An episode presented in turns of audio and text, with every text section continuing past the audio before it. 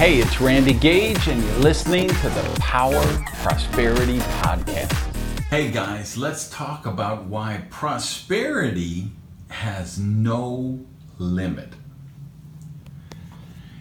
All right, last episode I told you that to manifest prosperity in your life, you don't have to take prosperity from anyone else. You don't have to exploit anyone else to manifest your own prosperity.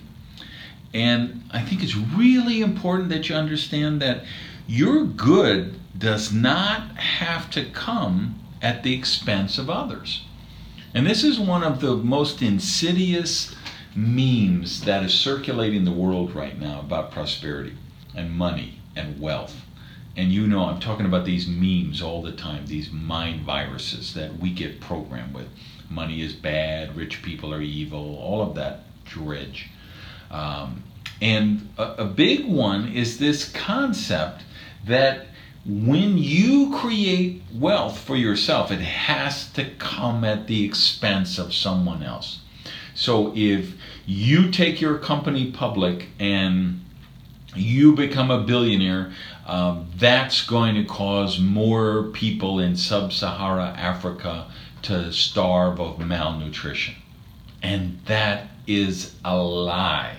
That is the opposite of prosperity consciousness. It's total poverty consciousness because the best way you could ever help those kids in sub Saharan Africa is to become wealthy, right? To have your needs met and be able to do philanthropic things and, and charitable uh, donations and, and help other people. Um, and it's not one and the same. There's not this finite pie, there's not this one big lemon meringue pie that when you take a slice out of it, there's that much less pie for everybody else to eat. If you have that model of of wealth in your mind, it will cause you to self sabotage your efforts. It will cause you to subconsciously do things that prevent you from being successful because you think you're doing it at the expense of other people, which makes you a horrible person. And none of us wants to perceive ourselves as a horrible person. So you got to blow up that idea of fighting over a piece of the pie, and you got to realize that true prosperity consciousness is baking a bigger pie for everybody to be a part of. And true prosperity is infinite. And maybe one thing that would help you in this is to understand that this concept of money is simply a meme that we created, right? We need ways to identify things, right? I'm doing this podcast sitting in my office chair.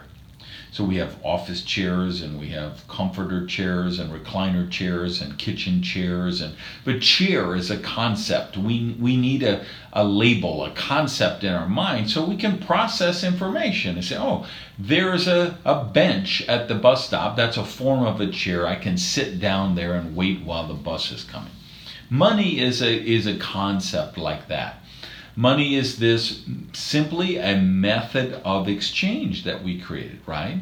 Because uh, before, if somebody was a massage therapist and you wanted a session, you needed to bring two dozen oranges, two watermelon, three apples, uh, six husks of corn, or whatever, and trade for that massage. And maybe you were trading. Uh, furs. If you were a, an Eskimo, you were trading caribou hides for some other service that somebody was provided. That's kind of bulky, kind of janky, kind of clunky, right? So we say, well, if we could create a medium of exchange, then it'll make it a lot easier to process. So if we all say, okay, everybody in the UK is going to operate on the British pound. And then, so whether you're a massage therapist or a grocery store, whether you're an attorney, a book publisher, or a hot dog vendor on the street, we're all going to use the British, the British pound as a form of exchange. Uh, the Japanese yen, the US dollar. It just makes life a whole lot easier. But when you operate with that, then you can fall prey to the belief that money is finite, that there's a limited amount of money, and that when you earn money, it's coming at someone else's expense. But understand that, again, money is just a mean, there's no intrinsic value in money. There was a time, for instance, in the United States where money was backed by gold well, gold is kind of a finite resource, at least at this point, because there's only a finite amount that can come out of the ground to be processed. And so, if the money was backed by gold, which it was at a place called Fort Knox, uh, at least we had a basis of exchange. But it's probably 71 or 72, President Nixon took the U.S. off the gold standard and now money is just a figment of the government's imagination. It's worth whatever they say it's worth. So that's just a capricious um, fantasy in, concocted and you know placed on us by government. Don't think that it has some definitive value and um, that it's finite. That has nothing to do with the real manifestations of prosperity. So, where do we go from there? Well, if we know that money is just a mean, that money is a unit of measurement, and we know that people will always trade some form of material for benefits you provide. Now we get into something intriguing. Now we're getting to how the universe really operates. So now we see prosperity as a value for value exchange. And you recognize that the more value that you put out to the universe, the more prosperity you're going to attract into your lives. So, your life. So, that's the operating principle that you got to go on. That True prosperity is manifested from value for value exchange. And you can't outgive the universe. I know because I've been trying for the last 35 or 40 years. You cannot outgive the universe. The more you value that you put out into the universe, the more prosperity you attract back into your life.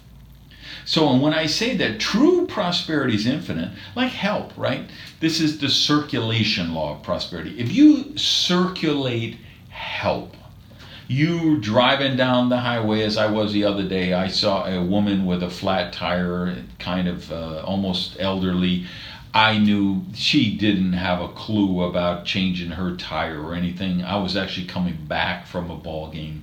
I didn't have some urgent meeting to go to, so I said, "Let me pull over and change the tire for this woman, so she doesn't have to wait an hour and a half for her auto club to show up." Right?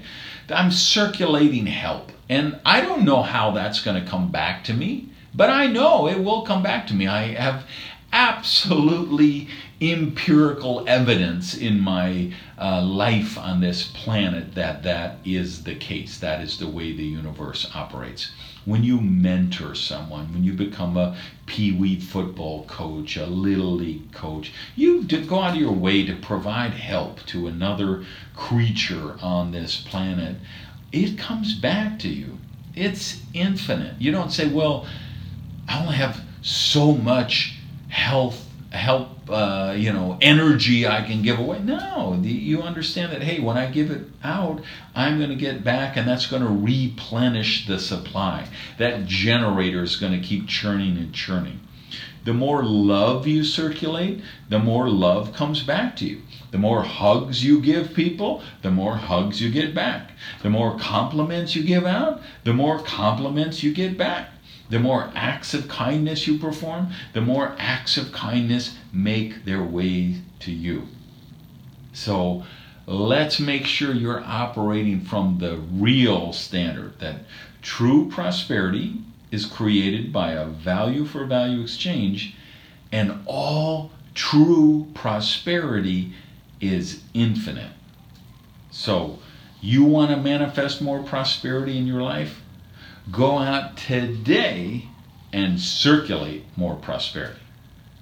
And by the way, one of the ways you can do that is you can circulate this podcast. Please go to iTunes, rate it on iTunes, or if you're listening on your phone, take a screenshot of your phone and post it on YouTube or Facebook or Twitter and let people know about the Power Prosperity podcast. All right, guys, have an amazing day. Peace. Hey, thanks for listening to the Power Prosperity Podcast.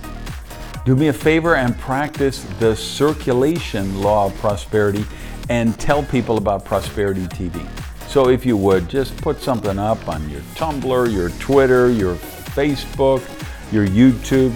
Uh, let people know what you think of the Power Prosperity podcast.